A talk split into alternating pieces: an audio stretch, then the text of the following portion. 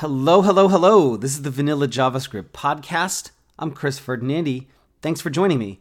Today, I'm talking about my development process, and it is a short and sweet one today. So, um, whenever I live code, newer developers are always surprised to see how often I get stuck and have to look something up on DuckDuckGo or on my own website. They think of that as something that junior developers do when they're learning and don't know as much yet. Here's the thing though that process never stops. The nature of the problems that get you stuck change, but the need to experiment, fail, and research never goes away. Honestly, for me, anyways, it's what keeps this profession so exciting. Being able to just easily do anything you want, that's boring. Having to experiment and research is also where key learning moments come from. Getting stuck and figuring out why something wasn't working, but now it is, teaches you a lot about how code and the browser work it helps you solve other different problems in the future. Code, get stuck, research, repeat.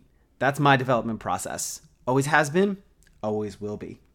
If you're looking for some projects that you can kind of dig into, if you're just getting started or if you're more advanced, um, I did want to let you know I run a website, vanillajsprojects.com, where I have a bunch of projects for both beginners and more advanced developers.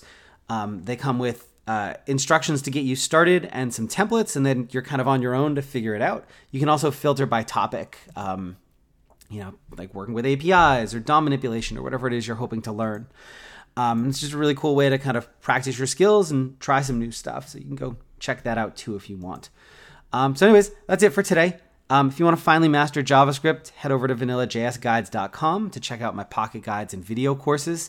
As a listener of this show, you can take 30% off with the code podcast at checkout. See you next time. Cheers.